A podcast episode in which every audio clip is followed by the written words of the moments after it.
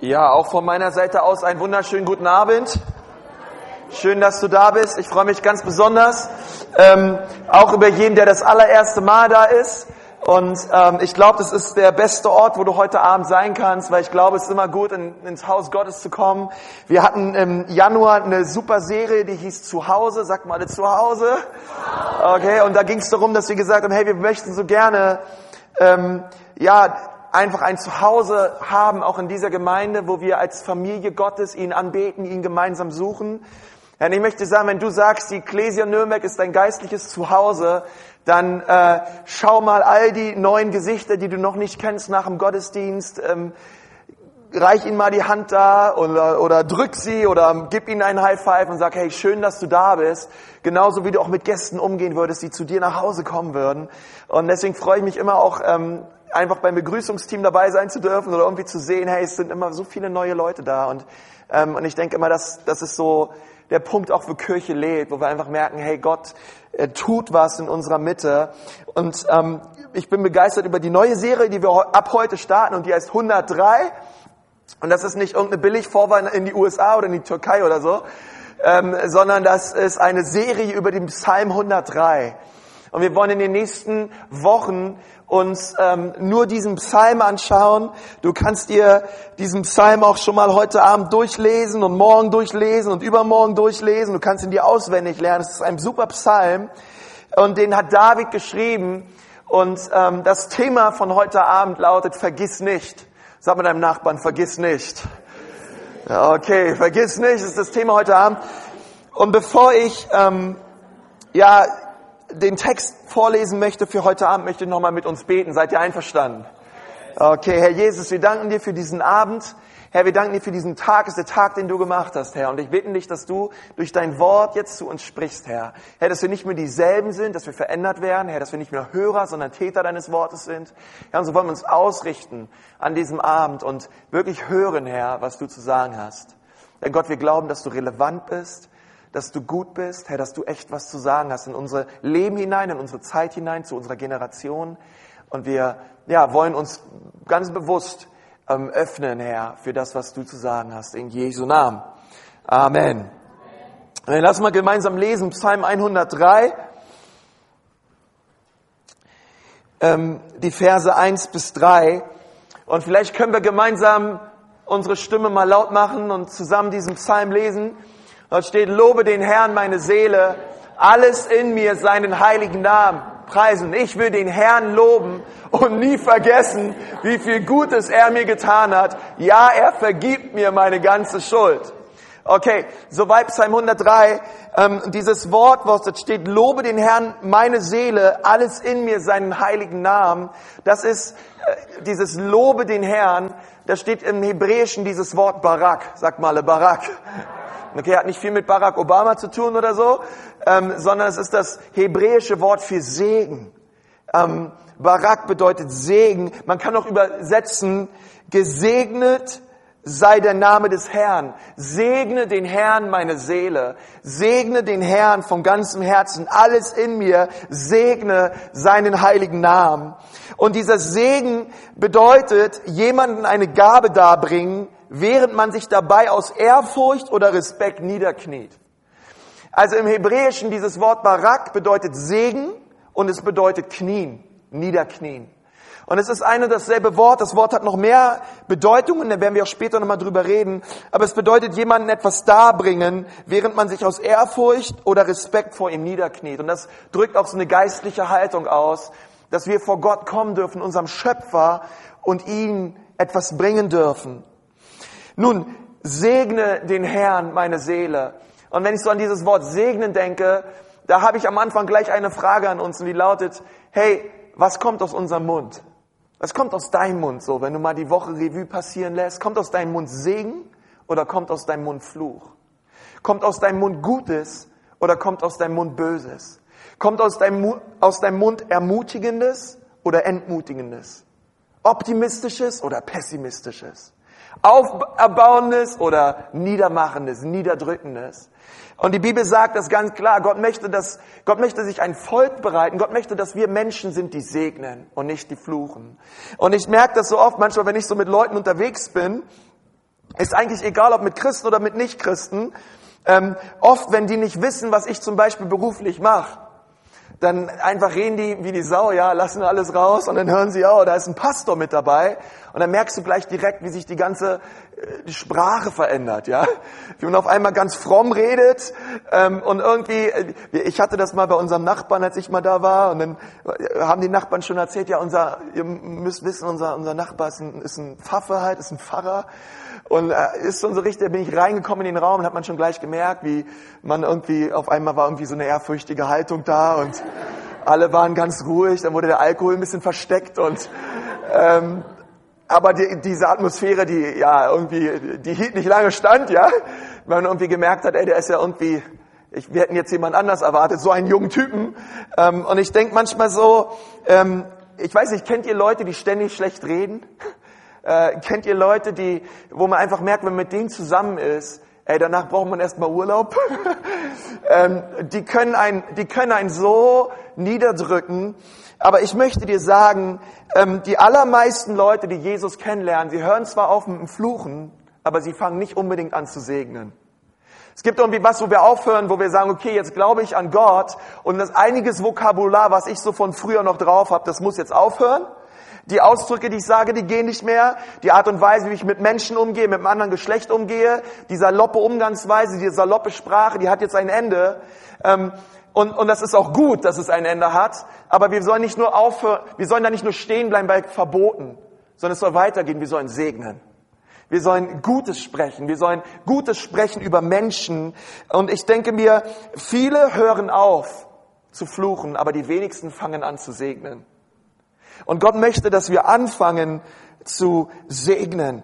Gott möchte nicht, dass wir ablästern mit Leuten, dass wir schlecht reden über sie, sondern Gott möchte, dass aus unserem Mund Segen kommt. Besonders gegenüber unseren Feinden. Es ist gut, die zu segnen, die es gut meinen mit uns. Ja, es ist gut, über Leute zu reden, die es gut meinen mit uns. Aber können wir auch Leute segnen und gut reden über Leute, die es nicht gut meinen mit uns? Und ich glaube, das, da kann sich unser ganzes Leben verändern, wenn wir anfangen zu sagen, Gott, ich bin ein Mensch des Segens. Ich gehe morgen rein in meine Arbeitsstelle und ich weiß ganz genau, äh, die und die und die, die reden schlecht über mich, der Chef redet schlecht und alle. Aber ich entscheide mich heute, dort nicht mitzumachen. Ich entscheide mich, ein Mensch des Segens zu sein. Ich entscheide mich darüber, Segen zu sprechen, überall wo ich bin. Und ich fliehe dem Fluch. Ich fliehe diesem ganzen schlechten Gerede. Und ich fange direkt an, einen Unterschied zu machen und sage, Gott, Heute hilf mir, über jeden Menschen, der mir begegnet, gut zu reden, gut zu denken und Segen zu sprechen. Okay? Das bedeutet nicht, dass man sich selbst das vormacht oder auch nicht mal kritisch Dinge anspricht, sondern wir reden über eine Herzenshaltung. Es ist eine Haltung des Segens. Es ist eine Haltung zu sagen, Gott, ähm, ich möchte das, was in Epheser 4 steht, dass jedes Wort, was aus meinem Mund kommt, kein faules Wort ist, sondern ein Wort der Ermutigung, was dem Hörenden Gnade bringt. Und überleg mal in deinem Leben, inwiefern bringt das, was du sprichst, das, was du sagst, dem Hörenden Gnade? Oder bist du ein Mensch, der viel schlecht redet? Hey, die Bibel sagt, dass äh, viel Macht in der Zunge liegt. Leben und Tod, sagt Jakobus, liegt in der Zunge. Unsere Zunge hat viel Potenzial. Segen und Fluch liegen dicht beieinander. Mit der Zunge können wir über Jahrzehnte Beziehung bauen, dichte Beziehungen bauen, Dinge aufbauen und wir können in einer Minute mit dieser gleichen Zunge alles wieder einreißen, was wir zehn Jahre lang aufgebaut haben. Die größten Kriege und Verletzungen auf dieser Erde geschehen nicht durch Panzer oder ähm, durch irgendwelche Atombomben, sondern geschehen immer mit der Zunge. Die Zunge ist der größte Segen und unsere Zunge kann der größte Fluch sein. Weißt du, und das sieht man auch so in diesem Wort Barak. Dieses Wort Barak bedeutet Segen und es bedeutet auch Fluch. Es ist das gleiche Wort im Hebräischen. Also Bibelübersetzer wissen nur, was hinkommt an, anhand des Kontextes. Weil Segen und Fluch ist das gleiche Wort. Und ich denke so, hey, das ist, so ist es auch mit unserer Zunge. Es ist das, das kleine Glied. Die Bibel sagt, hey, wie ein kleines, wie ein kleines Rad an einem Schiff ein riesiges Schiff steuert, so ist unsere Zunge mit unserem ganzen Leben. Es steuert uns. Und wir, und die Bibel möchte, dass wir unsere Zunge weise gebrauchen, dass wir es zum Segen gebrauchen, dass wir gute Dinge aussprechen. Siehst du das auch so? Dann sag mal Amen.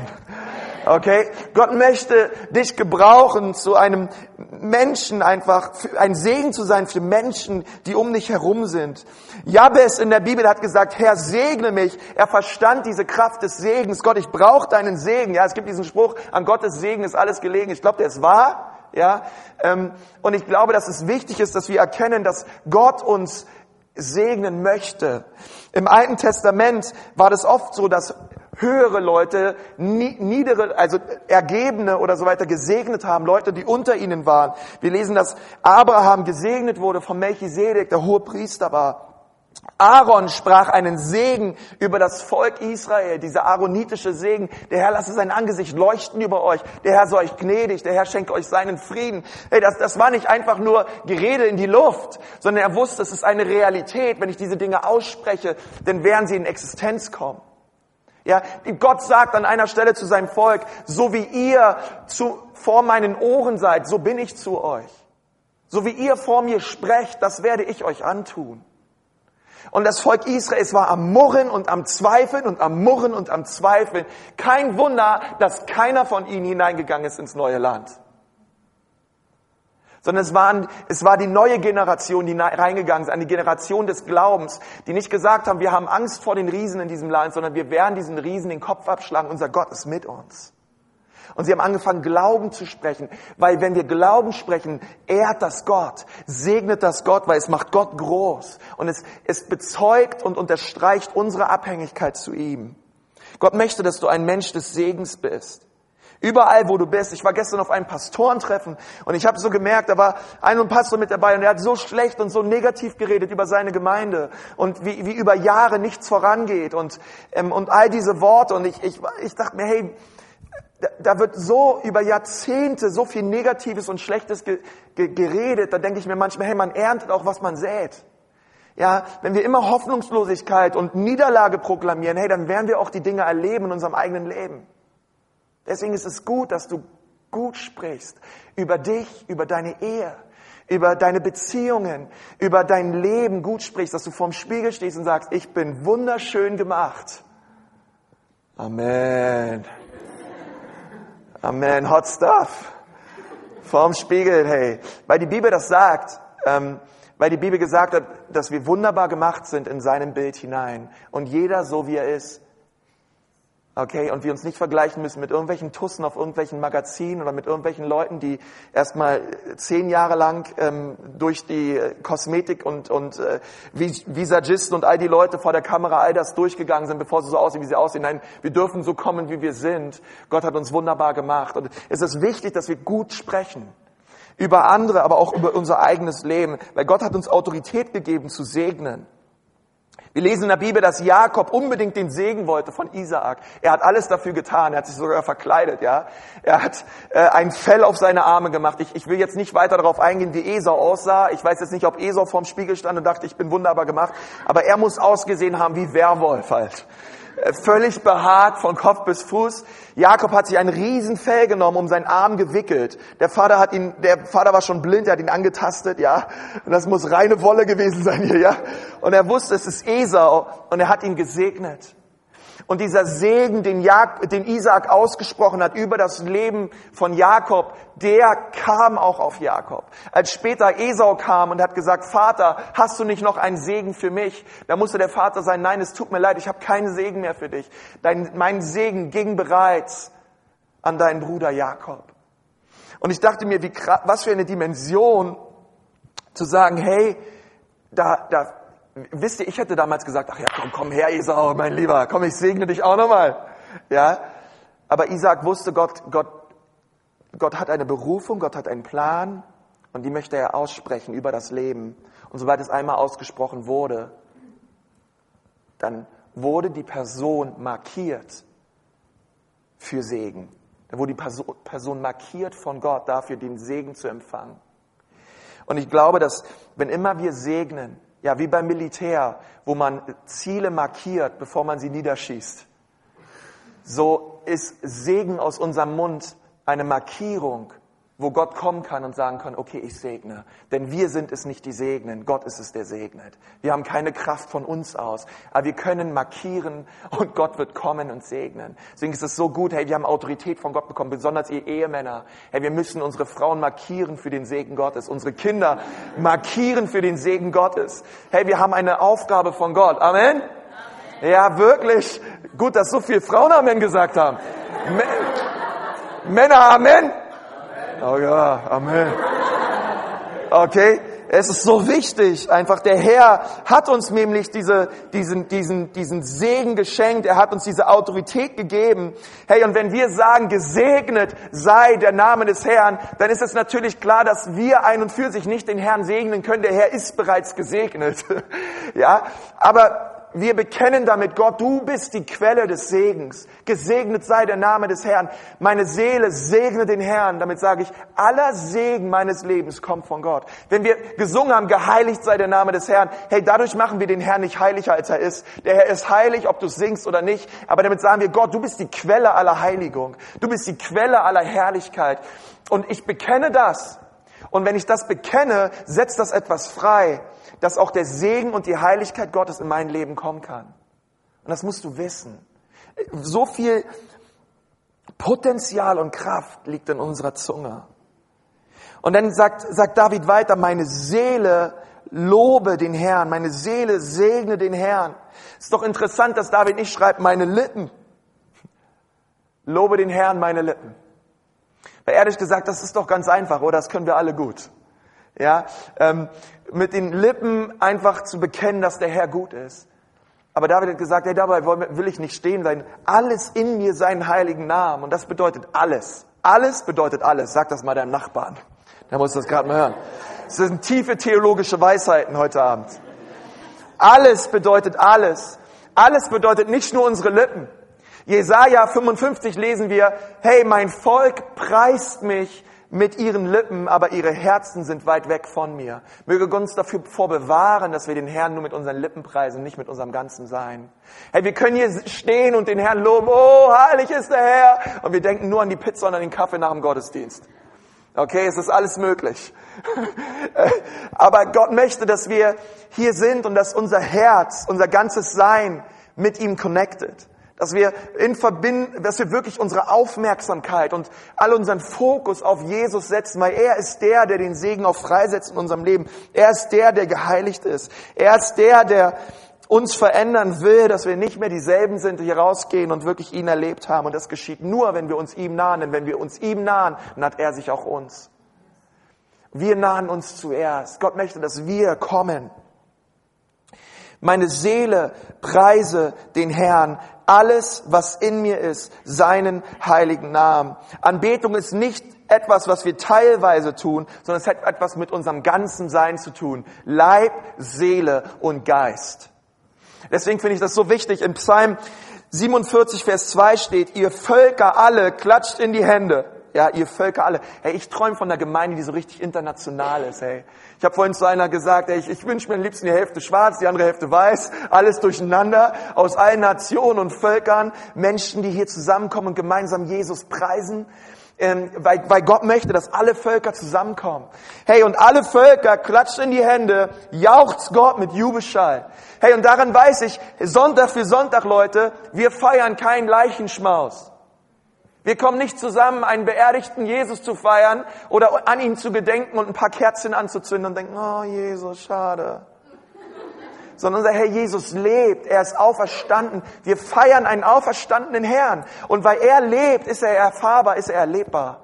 Und ich, ich, ich finde es so wichtig, dass wir das wissen im Gottesdienst. Hey, wir sind keine, äh, keine äh, Eiswürfel-Ekklesia oder Gefrierschrank-Ekklesia, wo wir alle dastehen und uns nicht bewegen und irgendwie traurig gucken. Hey, da dürfen wir uns ruhig freuen.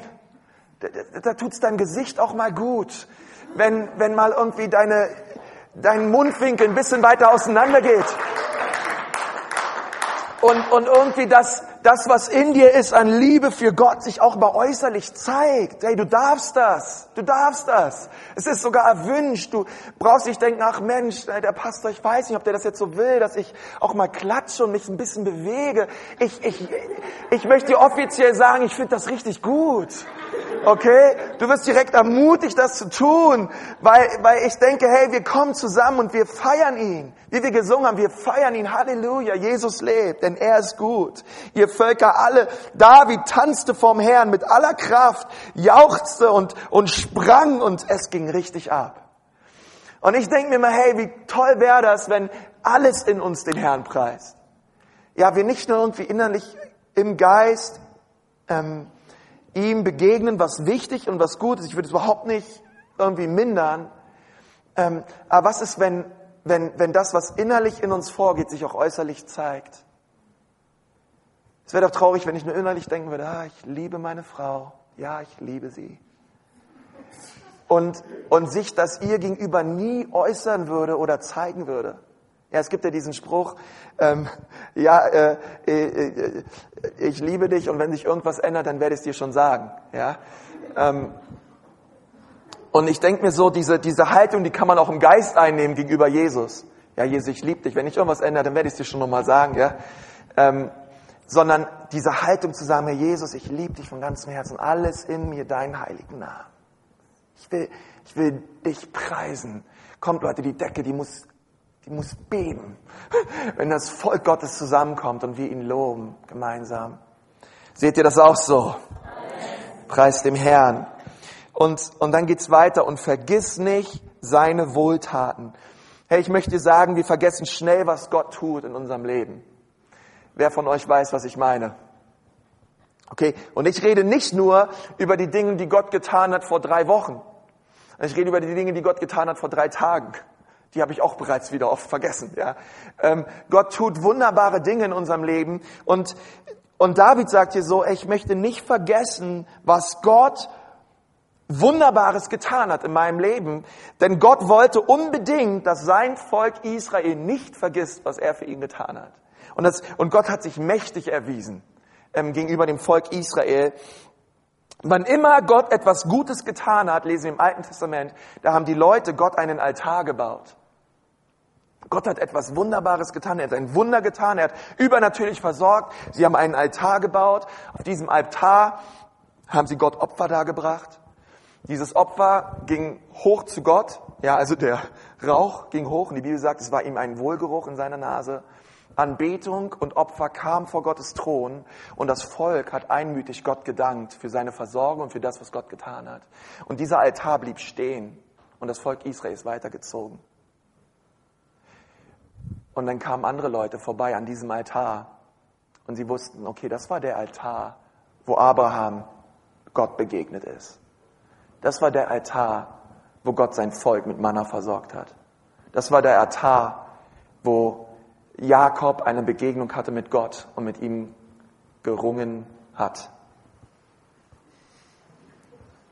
Und die Leute haben das erkannt und sie haben den Herrn gepriesen für das, was er getan hat. Hey, wäre das nicht cool, wenn wir irgendwie auch ähm, uns so immer wieder so ein, so ein Altar bauen würden in unserem Leben, wo wir, hey, ich denke manchmal in Deutschland, wir haben Feiertage, ja, ist mir ehrlich so, die allermeisten von uns an den Feiertagen, wir gedenken überhaupt nicht, äh, warum wir überhaupt feiern und so, aber irgendwer hat sich mal überlegt, hey, wir wollen Feiertage einführen, da soll keiner arbeiten, sollt ihr alle zu Hause bleiben und dann wollen wir dankbar sein.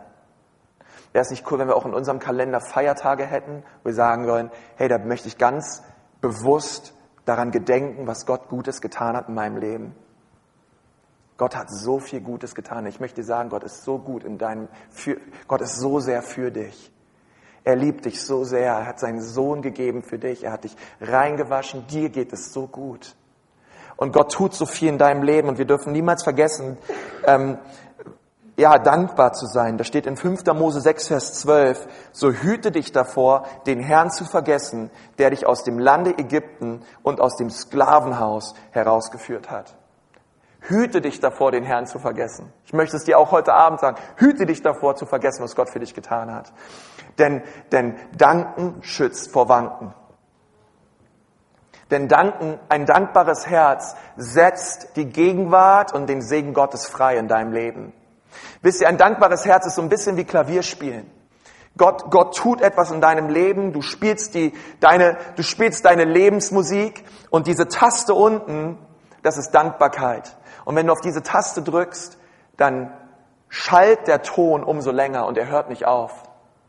Die Musik läuft weiter. Der Ton läuft weiter. Und sobald du aufhörst, auf diese Taste zu drücken, ähm, wird auch der Ton irgendwann aufhören. Und ich glaube, dass, ähm, dass es oft in unserem Leben so ist, dass ja, Dankbarkeit wirklich die Freude und den Segen Gottes in unserem Leben am Leben hält. Ein dankbares Herz ist ein Herz, was, was du ganz schwer depressiv kriegst. Ein dankbares Herz ist ein Herz, was du ganz schnell pessimistisch und negativ kriegst. Ähm, die Sorgen und die Lasten unseres Lebens kommen oft hinein, wenn Undankbarkeit da ist in unserem Leben. Und sage mir nicht, es gibt nichts, wofür du dankbar sein könntest. Wir alle haben tausend Gründe, Gott zu preisen und ihm zu danken. Hey, lass uns in seinen Vorhof kommen mit dankbarem Herzen. Lass uns in seine Gegenwart kommen mit einem überfließenden Herzen der Dankbarkeit und der Liebe für das, was Gott getan hat. Hey, als Gott sein Volk mächtig befreit hat, da hat der Pharao sie ziehen lassen, nachdem es eine Menge von Plagen gab. Ähm, Gott hat in der Nacht sein Volk geleitet durch eine Feuersäule. Gott hat am Tag seine, sein Volk geleitet durch eine Wolkensäule. Und er brachte sie inmitten durch ein Meer hindurch, trockenen Füßes. Und ich dachte mir, hey, wenn ich das alles miterlebt hätte, hey, ich würde abgehen. Ich würde Jesus, ich würde, oh, ja, nichts könnte mich jemals abhalten davon, an Gott zu glauben. Dann sagt die Bibel weiter, dass die 70 Ältesten des Volkes eine Gegenwart, äh, die, die, die lebendige Gegenwart Gottes erlebt hatten auf dem Berg. Sie saßen zu den Füßen Gottes, sagt die Schrift. Sie haben erlebt, wer Gott ist. Und ich denke mir, hey, hätte ich diese Dinge auch erlebt, ich wäre ein Leben lang Christ. Und dann geht Mose später, äh, etwas später hoch auf den Berg und er, er wundert sich, warum so viel Lärm ist im Volk. Und er geht wieder runter und er sieht, wie das Volk sich ein goldenes Kalb gegossen hat und sie ähm, anderen Göttern nachgelaufen sind. Ich meine, kannst du dir das vorstellen? An, keiner von uns hat jemand solche Wunder erlebt. Und doch haben sie gemurrt und gezweifelt. Der schlimmste Zustand deines Herzens kann sein Murren und Zweifeln. Und ich möchte sagen, wir sehen uns nicht mehr lange. Denn ein Herz, was murrt und was zweifelt, ist ähm, wirklich auf Abwägen. Und wir fangen an, uns andere Götter zu suchen. Das ist das, was das Volk Israel getan hat. Das ist nicht meine persönliche Meinung. Das ist das, was in der Bibel steht. Und ich glaube, dass was das Volk Israel benötigt hätte, wäre mal eine gute Portion Dankbarkeit. Und ich glaube, das, was wir so oft brauchen in unserem Leben, ist eine gute Portion Dankbarkeit. Sag mal deinem Nachbarn, was du brauchst, ist eine gute Portion Dankbarkeit. Aber eine gute Portion, eine dicke Portion. Eine dicke, fette Portion Dankbarkeit. Hey, das ist so wichtig. Ähm, diese Wohltaten Gottes, diese Wohltaten Gottes. Gott hat Wohltaten getan in deinem Leben. Er hat dich errettet, er hat dich befreit, er hat dich gelöst vom Fluch. Hey, ich möchte sagen, er, er hat dich herausgeholt aus dem, wie du mal warst. Und einige von euch, ihr wart wirklich komische Typen. Ihr wart weit weg von Gott, ihr wart aggressiv, rebellisch, komisch drauf und Gott hat euch herausgeholt aus diesem Leben. Er hat euch befreit, er hat euch sitzen lassen, mit Christus zu herrschen. Und er hat euch ein völlig neues Leben geschenkt. Und wir reden bis jetzt nur über das Diesseits, aber er schenkt uns auch ein Leben in aller Ewigkeit mit ihm. Hey, und wenn wir dieses Geschenk sehen allein, hey, hey, unsere Zukunft ist gesichert. Unsere Zukunft ist bei Jesus. Alles wird gut. Okay, das möchte ich dir mal sagen. Alles wird gut. Unterm Strich wirst du bei Jesus sein. Okay, egal was dein Chef oder dein Professor sagt oder vor welcher Prüfung du antast, unterm Strich wird alles gut. Alles soll dir zum Besten dienen. Lass uns dankbar sein für das, was Gott tut. Und das Dritte ist, über was ich noch reden möchte. Ja, er vergibt mir all meine Schuld. Und da möchte ich nur diesen ersten Teil lesen von Vers 3, weil Nächste Woche werden wir darüber reden, dass er uns all unsere Krankheiten heilt und wir werden ab dort weitergehen. Ja, er vergibt mir all meine Schuld. Und ich glaube, dass es ähm, so wichtig ist, ja, es, es geht direkt darüber hinein, dass wir merken, hey, die Wohltaten Gottes, die in meinem Leben, die, Dinge, die Wohltaten Gottes, die Gott tut, ja, er vergibt mir all meine Schuld. Und das ist doch eine absolute Wohltat Gottes, dass er der Vergeber ist unserer Schuld. Ist das nicht ein tolles Geschenk, Vergebung, ähm, das zu erleben? Und ich möchte über fünf Punkte reden, ganz schnell. Ähm, die, die fünf Punkte der Vergebung, der Wohltaten Gottes in unserem Leben. Weil ich möchte dir sagen, Gott ist voller Vergebung und keiner vergibt so, so gerne wie unser Gott. Gott liebt es zu vergeben. Das erste ist, es ist ohne Verdienst. Manche Leute meinen, hey, ich habe mein Leben lang gut gelebt. Okay, ich habe mir ein paar Dinge geleistet, aber wegen diesen paar Dingen wird Gott mich doch schon nicht in die Hölle stecken. Ja, ich möchte sagen, darum geht es. Es geht nicht um gut oder es geht nicht um böse. Ähm, ehrlich gesagt, die Bibel sagt, wir sind alle nicht gut. Wir verpassen alle die Herrlichkeit Gottes und mangeln an Ruhm und an, und an, an allem, was wir eigentlich von uns aus bräuchten, um in den Himmel zu kommen. Das haben wir alle verpasst. Und, und aber trotzdem schenkt uns Gott etwas, was wir alle nicht verdient haben, und das ist Gnade und das ist Vergebung. Du, wurde, du warst geliebt, als du noch ein Sünder warst. Gott hat dich nicht erst geliebt, als du hier saßt mit deiner Bibel unterm Arm. Du denkst, endlich bist du fromm genug, hey, jetzt kann ich dich endlich lieben.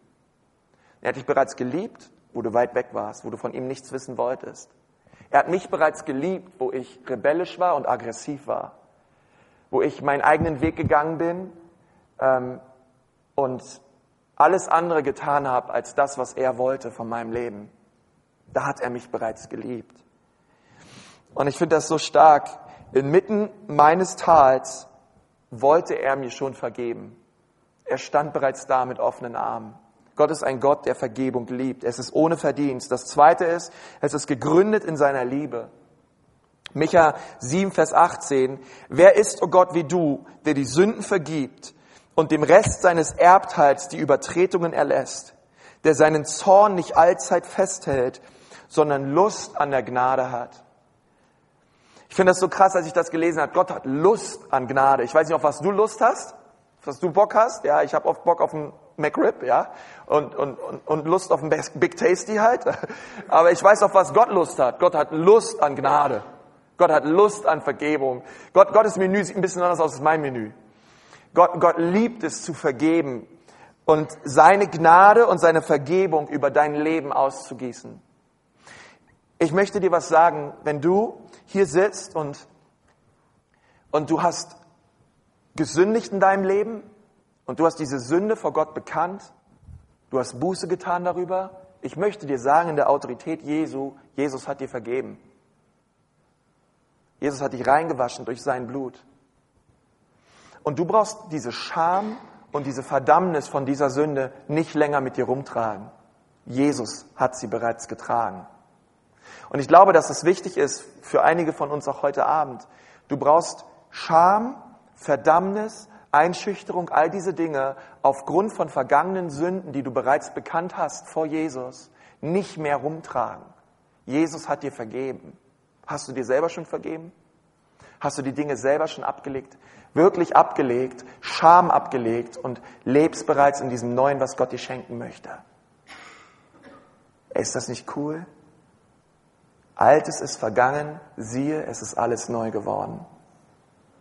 Egal was passiert ist in deinem Leben, Jesus hat dich reingewaschen. Und du brauchst diese Schuld nicht mehr rumtragen. Sagt mal irgendwer Halleluja. Halleluja. Amen. Drittens, unser Herr ist überreich an Vergebung. 70 mal 7.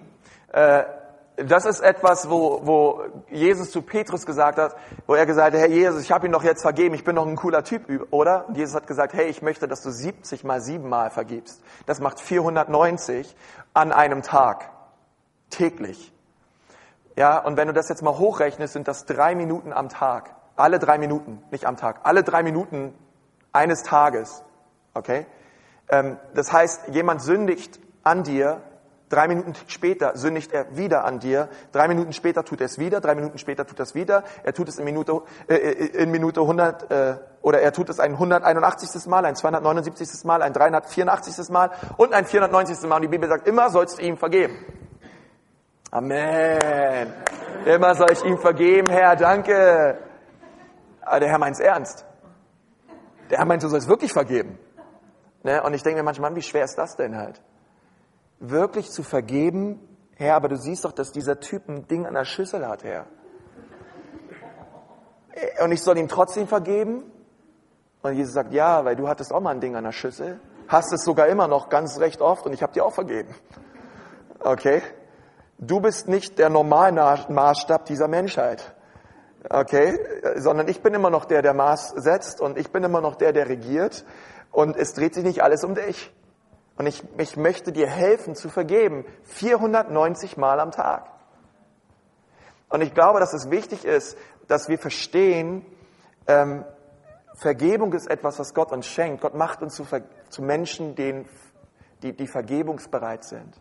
Und ich möchte dir sagen, du bist umso vergebungsbereit, umso mehr du erkennst, wie sehr Jesus dich liebt und was er dir, wovon er dich gereinigt hat und wovon er dir vergeben hat.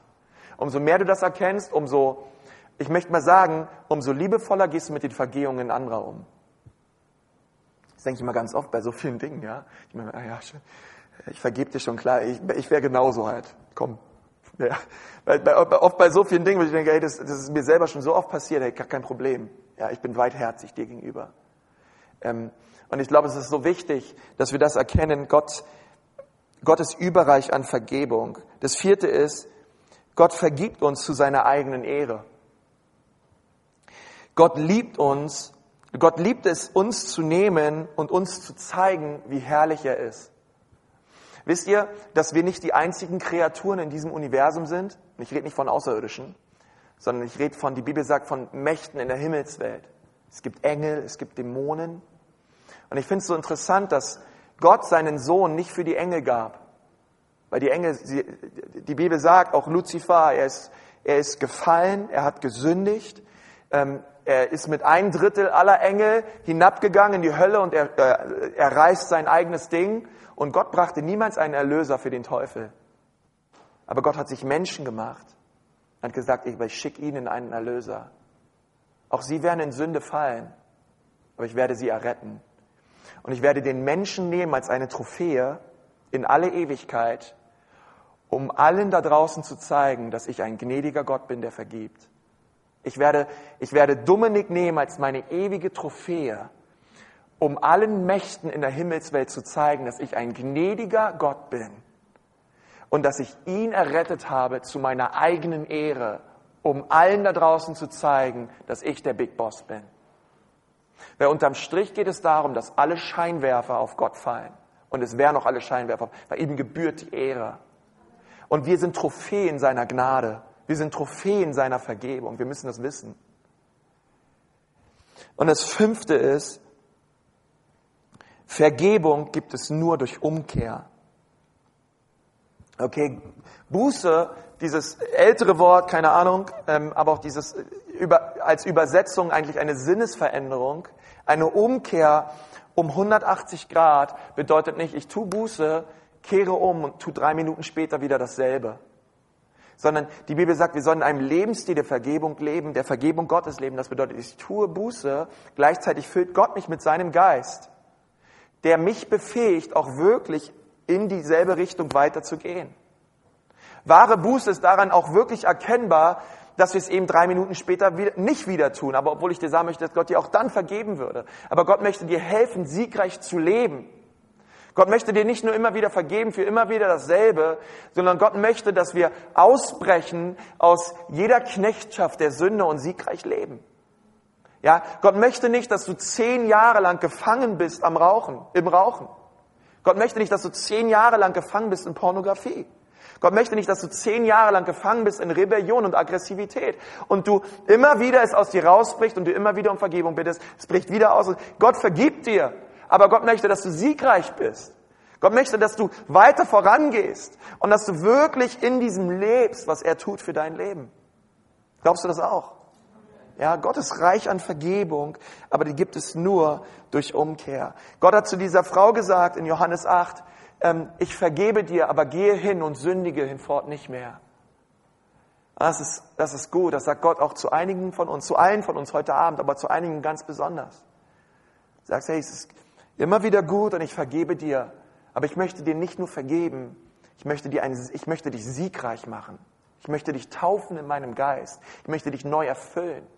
Ich möchte dir Kraft geben, nicht überwunden zu werden, sondern ein Überwinder zu sein, mit deinem Gott über Mauern zu springen. Und ich sage euch, das macht richtig Spaß. Mit Gott Hürden, Hürden laufen. Über eine Hürde, über die nächste Hürde, über die nächste Hürde. Aber Gott schenkt uns den Sieg in Christus Jesus. Kommt, lasst uns gemeinsam beten. Lasst uns nochmal gemeinsam aufstehen. Ich möchte mit uns beten. Herr, Herr, ich danke dir für diesen Abend. Herr, ich preise dich dafür, dass du ein Gott bist, der, der es liebt zu vergeben. Herr, der es liebt, uns reinzuwaschen. Herr, der es einfach liebt, uns völlig neu zu machen, Herr. Und Herr Jesus, heute Abend möchtest du Leute neu, Leute neu machen, Herr. Herr, du möchtest uns vergeben, Herr. Herr, du möchtest uns reinwaschen. Und ich habe die Frage heute Abend auch an dich. Und möchte ich fragen, hast du die Vergebung Gottes in deinem Leben schon erlebt? Hast du es wirklich erlebt? Ist Jesus dein Retter? Ist Jesus dein Herr? Oder bist du noch dein eigener Herr? Lebst du noch dein, drehst du noch dein eigenes Ding? Oder, oder sagst du, hey, Gott ist der Herr meines Lebens? Ich, ich, ich habe die Vergebung Gottes noch nicht erlebt, aber ich will sie heute Abend erleben. Ich merke, ich habe Schuld, ich habe Sünden in meinem Leben, ich habe Haltungen, Charaktereigenschaften in meinem Leben, die sind vor Gott nicht richtig und ich möchte die heute Abend loswerden und ich möchte Jesus bitten, dass er mir vergibt. Und ich möchte ein völlig neues Leben leben mit ihm. Und während wir die Augen geschlossen haben, möchte ich fragen, wenn du sagst, ja, hier bin ich. Konzi, bitte bete jetzt für mich. Ich möchte ein neues Leben haben mit Gott. Hey, dann heb mal deine Hand. Dort, wo du gerade bist, ich möchte deine Hand sehen. Dankeschön, Dankeschön. Dankeschön. Mehr Leute da, die sagen, Gott, heute Abend möchte ich deine Vergebung erleben. Halleluja. Oh, danke, Herr Jesus. Ich bete für all die Leute, die ihre Hand gehoben haben, Herr. Ich bete jetzt, Gott, dass du ganz neu hineinkommst in ihr Herz. Herr, dass sie deine Vergebung und deine Güte erfahren an diesem Abend, Jesus. Gott, ich bete, dass deine Kraft sichtbar wird an ihrem Herzen, Herr. Herr, dass jeder Schmutz, jede Sünde abfällt von ihrem Leben. Jesus, durch dein Blut. Herr, ich danke dir für das großartige Wunder, was du tust in dem Leben von diesen Leuten, Herr. An diesem Abend. Zweite Gruppe, die ich heute Abend ansprechen möchte, ansprechen möchte, sind die Menschen, die sagen, Konst, in meinem Leben ist so viel Scham. Vielleicht auch ihr Mädels, vielleicht habt ihr Dinge getan und ihr habt sie schon vor, vor Gott gebracht, ihr habt Buße drüber getan. Aber es sind Dinge passiert in eurem Leben, wo ihr sagt, ey, da, da trage ich diese Scham aber immer noch mit mir rum. Da, da fühle ich mich immer noch so schmutzig. Oder Dinge sind passiert in deinem Leben und Gott hat dir bereits vergeben, aber, aber trotzdem lastet diese Bürde auf dir, der Verdammnis. Ich möchte sagen, Jesus möchte dich heute Abend befreien. Und er möchte jeden, jeden Geist der Verdammnis über dein Leben brechen. Ja, auch bei euch Männern, hey, Dinge gibt in eurem Leben, wo ihr sagt, ja, auch da, ich, ich, ich bin umgekehrt, ich tue Buße, aber ich merke immer wieder, wie, wie diese Sünde aus der Vergangenheit mich gefangen genommen hat wie der Teufel immer wieder diese alten, diesen alten Kaffee nimmt und ihn immer wieder neu aufbereitet, mir serviert, wie immer wieder die alten Suppen hochkommen und ich merke, ich werde nicht frei von diesen Dingen, aber ich möchte so frei werden heute Abend und ich möchte dir sagen, Jesus ist gekommen, damit wir frei werden. Jesus ist gekommen, der Sohn des Menschen ist erschienen, damit wir frei werden und die Wahrheit soll uns frei machen an diesem Abend. Und die Wahrheit ist, dass Jesus stärker ist als jede Verdammnis. Die Wahrheit ist, dass Jesus Christus am Kreuz jede Scham und jede Einschüchterung und jede Angst besiegt hat und dass er dir vergibt. Die Wahrheit ist, dass unser Gott es liebt zu vergeben, damit er in alle Zeit auf dich zeigen kann und sagen kann, ich bin ein gnädiger Gott. Ich bin ein Gott, der vergibt. Und wenn du sagst, ja, Konsti, bitte auch für mich, das ist bei mir der Fall. Ich habe Scham und Verdammnis in meinem Leben, dann melde dich jetzt gleich. Ich möchte gerne für dich beten. Wenn du sagst, ja, das stimmt, heb mal deine Hand hoch. Ich möchte gern für dich beten. Ja, so viele Hände. Oh Halleluja, Herr Jesus, ich bete jetzt gerade für die Leute, Herr, die so Scham und Verdammnis erleben in ihrem Leben. Herr Jesus, ich bete jetzt, dass diese Fesseln wirklich fallen in Jesu Namen. Herr, du hast gesagt, was wir binden, das wird gebunden sein, was wir lösen, das wird gelöst sein. Herr, und so binden wir jeden Geist der Einschüchterung, jeden Geist der Schams und der Verdammnis und, und auch dieses, dieses, jeden, jeden Geist der Rebellion an diesem Ort in Jesu Namen, Herr. Herr, und wir lösen deine Vergebung. Herr, wir lösen deine Güte. Herr, wir wollen wirklich im Geist ganz neu und ganz frisch und ganz frei hier rausgehen, Herr. Wirklich in diesem Bewusstsein, Gott, dass du der Befreier bist, Herr. Und alles fällt jetzt ab von uns in Jesu Namen, Herr. Herr, wir rühmen dein Blut über uns, Herr. Herr, wir danken, dass du gut bist und dass der Teufel böse ist, dass du der Sieger bist, dass der Teufel der Verlierer ist. Herr, und dass wir mit dir gehen werden, Herr, und nichts soll uns aufhalten, Herr. Herr, und so setzt du eine neue Kühnheit im Geist frei über uns. Einen neuen Mut, Herr, wirklich Altes zu verlassen, nach vorne zu schauen auf dich, Jesus, und wirklich voranzugehen, Herr. In Jesu Namen. Und das Volk Gottes sagt, Amen. Gott ist gut, oder? Komm, lass uns gemeinsam in diesem Sieg leben in dieser Woche. Unser Gott ist ein Gott, der es liebt zu vergeben. Nächste Woche, wenn wir direkt weitermachen im Psalm 103, lass uns mit Erwartung auch kommen, weil Gott hat wirklich was zu sagen.